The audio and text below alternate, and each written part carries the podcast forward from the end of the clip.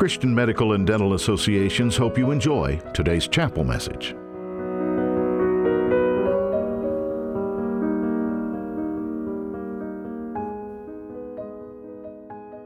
Thank you guys for allowing me to come and share with you.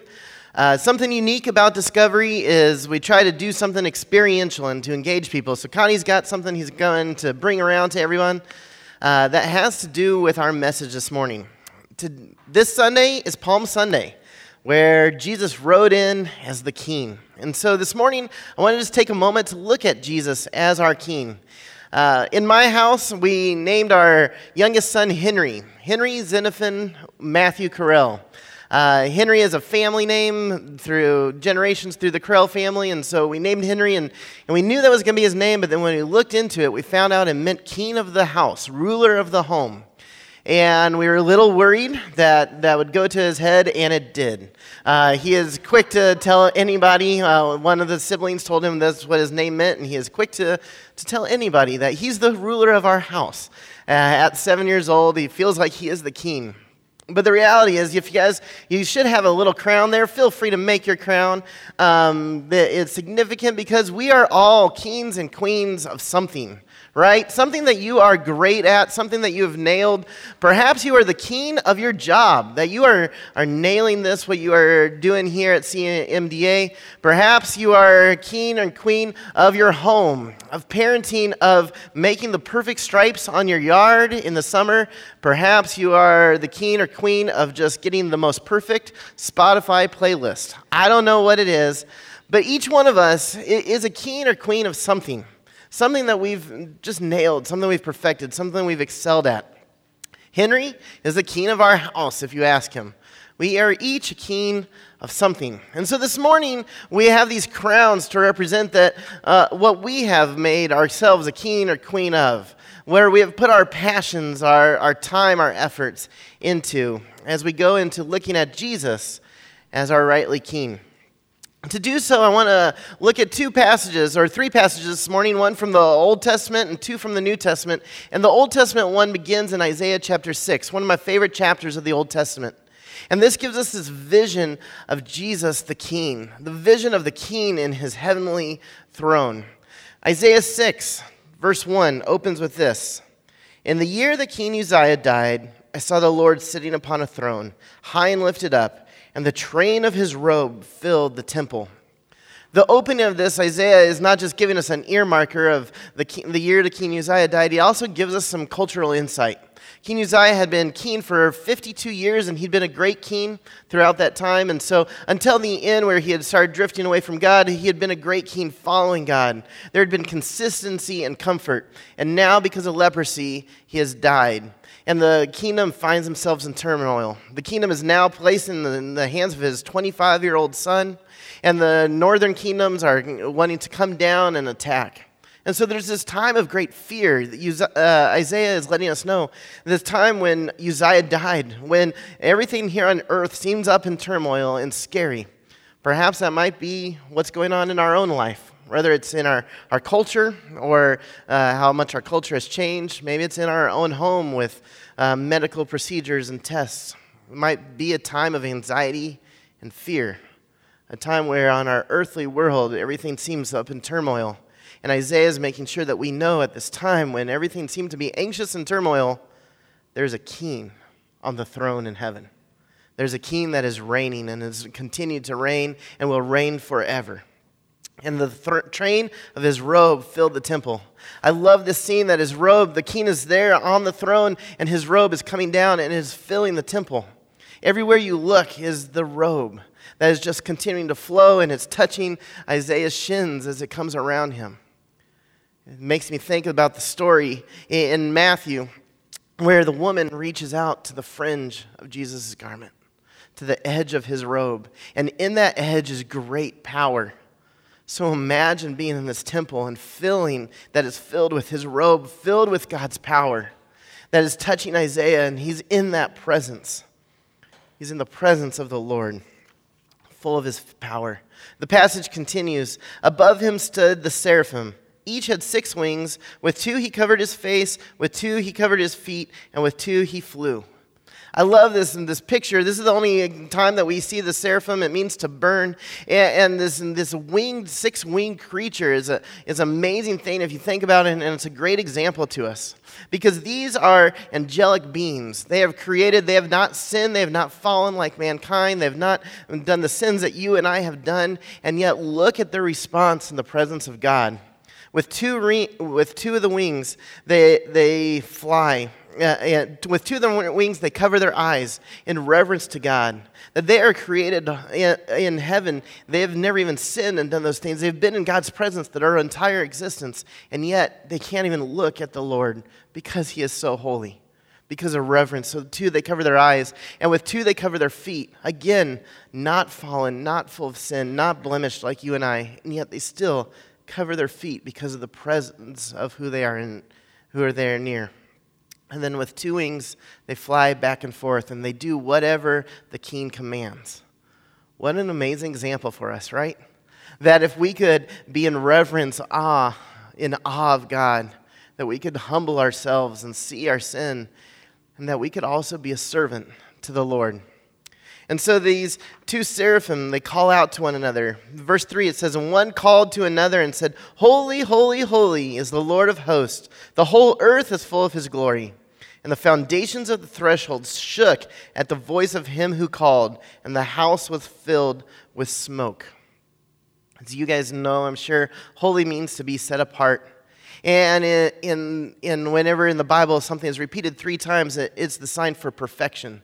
So they are proclaiming that God is perfectly set apart. They are proclaiming this over and over again. And then the king speaks, and the walls tremble and is filled with smoke. The temple is full of his robe, the walls are trembling, his presence is there. Can you imagine being Isaiah? Just being among this presence that and how would you feel? Isaiah feels unholy. It says, And I said, Woe is me, for I am lost. For I am a man of unclean lips, and I dwell in the midst of people of unclean lips. For my eyes have seen the King, the Lord of hosts. Woe is me. Isaiah is a temple scribe. He's a good guy.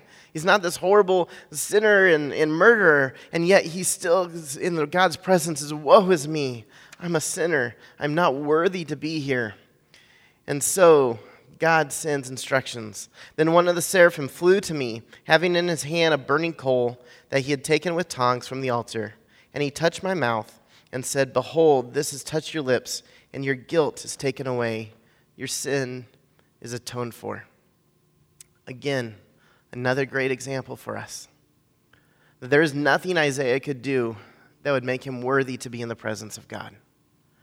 All he did was confess to see that his sin, to see who he was, and he's in the presence of God and he doesn't deserve to be there. and instead, God takes it upon himself and sends a seraphim to cleanse him, to take away his sins, to send his son, Jesus, to die on the cross for there's nothing that we could do to deserve to be in God's presence, and yet He sends God, He sends Jesus to die on the cross to take away our sins so that we can be in the presence of the Lord. This is the King. This beautiful vision in Isaiah chapter 6 just gives us a glimpse of this king, of his might and his strength and his power up in heaven. And then contrast that with when we jump into Philippians chapter 2, who, being very nature God, being this king with the robe and full of this power, did not consider equality with God something to be used to his own advantage. Rather, he made himself nothing by taking the very nature of a servant, being made in human likeness. And being found in appearance as a man, he humbled himself. He became obedient to death, even death on a cross. Imagine this king was willing to give up all that to come to earth. For why? To seek and save the lost. There's a story in Luke chapter 19 uh, of a tax collector. He's a short in stature and he, he's a prominent tax collector in the area. Everyone hates him. The, the Romans don't like him because he's a Jew, and the Jews don't like him because he collects his taxes for the Romans. He, he's in the city of Jericho, and we're introduced to him in Luke chapter 19. Jesus entered Jericho and was passing through. a man was there by the name of Zacchaeus. He was a chief tax collector and was wealthy. He wanted to see who Jesus was, and because he was short, he could not see over the crowd. So he ran ahead and climbed a sycamore fig tree to see him, since Jesus was coming that way. He was the chief tax collector. He was the top dog. He had other tax collectors that worked for him, so he was in this position of authority. And yet everyone hated him. The crowds have come. They've heard about Jesus healing the two beggars outside of Jericho. And so they want to see Jesus. They want to maybe be healed themselves. They want to hear his teachings. And so the crowds have come and they've gathered. And Zacchaeus is trying to get up, and no one will let him in. They're pushing him aside because everyone hates the guy. And so, even though he's a prominent man, even though he, he has other tax collectors working for him, even though he is the king of this area, even though he's the king of the taxes, king of the wealth, he climbs a tree just to see Jesus. It says, When Jesus reached the spot, he looked up and said to him, Zacchaeus, come down immediately. I must stay at your house today.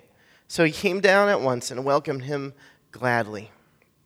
Perhaps Jesus was familiar with some of the, the leadership here in town, but probably more, this is Jesus' divine ability to know who Zacchaeus is to know Zacchaeus' heart, to get to know the, Jesus. And he says, I'm coming to your house. You can imagine the gasp of everybody. What? why is he going to his house? Why, why, would he go, why would he go to see Zacchaeus? Zacchaeus is awful. We hate Zacchaeus. Passage continues, and all the people saw this and began to mutter, He's gone to be the guest of a sinner.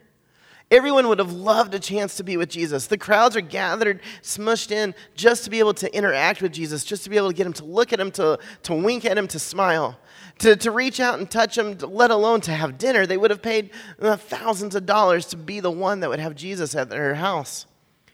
And here, Jesus is going to the house of Zacchaeus. So, Jesus and Zacchaeus head that way and the crowd follows. And you can imagine the crowds outside the house grumbling and muttering. They're angry, they're jealous, they're upset. Why is he wasting his time in there? Why doesn't he come out and be with us?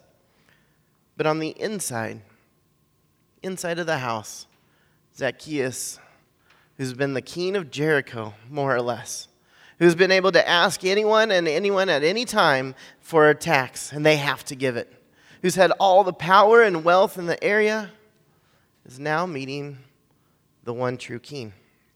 It says that, but Zacchaeus stood up and said to the Lord, Lord, Lord, here and now I give half my possessions to the poor. And if I have cheated anybody out of anything, I will pay it back four times that amount. And Zacchaeus is reiterating two different laws here the law of Moses, which is if you've cheated, you have to pay back four times. And Zacchaeus knows this. He's a, he's a pious Jew, and he knows this idea. And so he knows that he has robbed people and he needs to pay them back four times. But he also has the law of Christ to love your neighbor as yourself. So he says that he's going to give away his possessions and give it to the poor. The passage continues Jesus said to him, Today salvation has come to this house, because this man too is a son of Abraham. For the Son of Man came to seek and save the lost. Jesus declares that Zacchaeus is saved. He proclaims that, that Zacchaeus has been redeemed because he came and met the one true king. Jesus' mission was clear here to seek and save the lost. To seek and save those that are tax collectors, to seek and save the, the sinners that he walked around with, to seek and save you and me. This was his mission. This is why he is willing to leave the throne and humble himself and come down and be a man who even died on the cross for each of us. Just like each of us, we are a king or queen in our, in our own domain, right? So was Zacchaeus. Everyone cowered to him, everyone gave him whatever he wanted. He had all the power, and he was willing to let go of his own kingship to follow the one true king. It wasn't about him anymore, it was about Jesus Christ. It was about the King of Kings. And so he gave back the money and he reached out to the poor. He paid back four times what he needed, and he lived a life that was worthy of the King of Kings, not a life pursuing his own kingship. It's a great example, again, for each one of us. Where are we the king and queen of? I mentioned some fun things that you might be a king and queen of. Maybe you make the perfect steak. Maybe it's uh, the Spotify playlist. But, but also, there's things that we feel like we're king and queen, that we have pursued everything to, to reach, that it comes at a cost.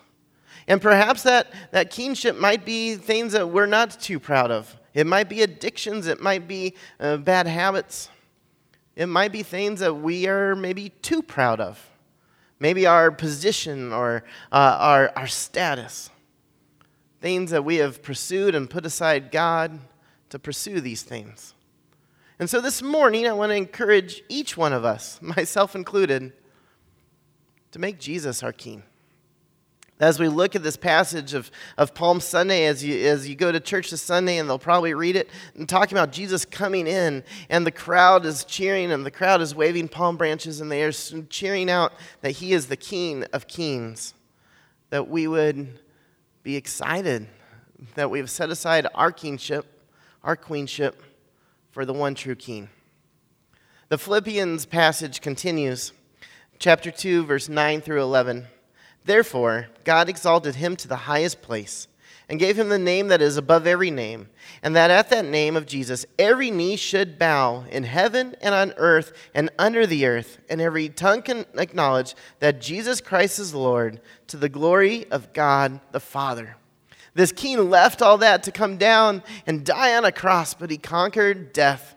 He, there was an empty tomb, he rose again, and because of that, every knee shall bow Every king and queen shall bow to the one true king. So, that passage from Palm Sunday. In John chapter 12, we catch a glimpse of what it was like when Jesus comes into Jerusalem. He's headed into Jerusalem fully knowing what the future holds, knowing that this week would come and Passover would be at the end of the week, and that he would be sacrificed as the ultimate Passover lamb. And yet he still came into Jerusalem. Says the next day the great crowds, the crowd that had come for the festival, heard that Jesus was on his way to Jerusalem. They took palm branches and went out to meet him, shouting, Hosanna! Blessed is he who comes in the name of the Lord. Blessed is the King of Israel. He is the King. And while many earthly kings, the things that we've pursued, will often take from us, the kings will often take from their subjects and, and will take taxes and take wealth and take freedom, as do the things that we've often pursued, set aside Jesus and pursued these things in our life that have taken our time, taken our, our worth, taken our pride. The one true king gives that all back. That he gives us our worth in Christ, that he gives us our freedom in Jesus in the truth, that he gives us a deep relationship with Jesus and with other believers, that He gives us our value, which is in Him. For so long, we often pursue our own kingship, our own queenship. And what if we stopped and put that aside and pursued the one true king? This morning, you have a crown as a reminder I want to encourage you to take it with you today and just be a reminder of perhaps where you are pursuing your own kingship, and maybe if you need to set that aside to pursue Christ, or perhaps it's a crown to remind you of the one true King, of the celebration of Palm Sunday this coming Sunday, that we can celebrate the arrival of the King as he goes to march forward to his death and his resurrection. If you'll pray with me. God, we thank you that you are the one true King. And we thank you that you've allowed us to be part of this kingdom.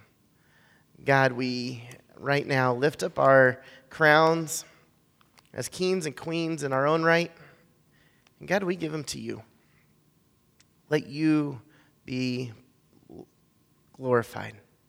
Let you be praised. Let us proclaim Hosanna, Hosanna in the highest.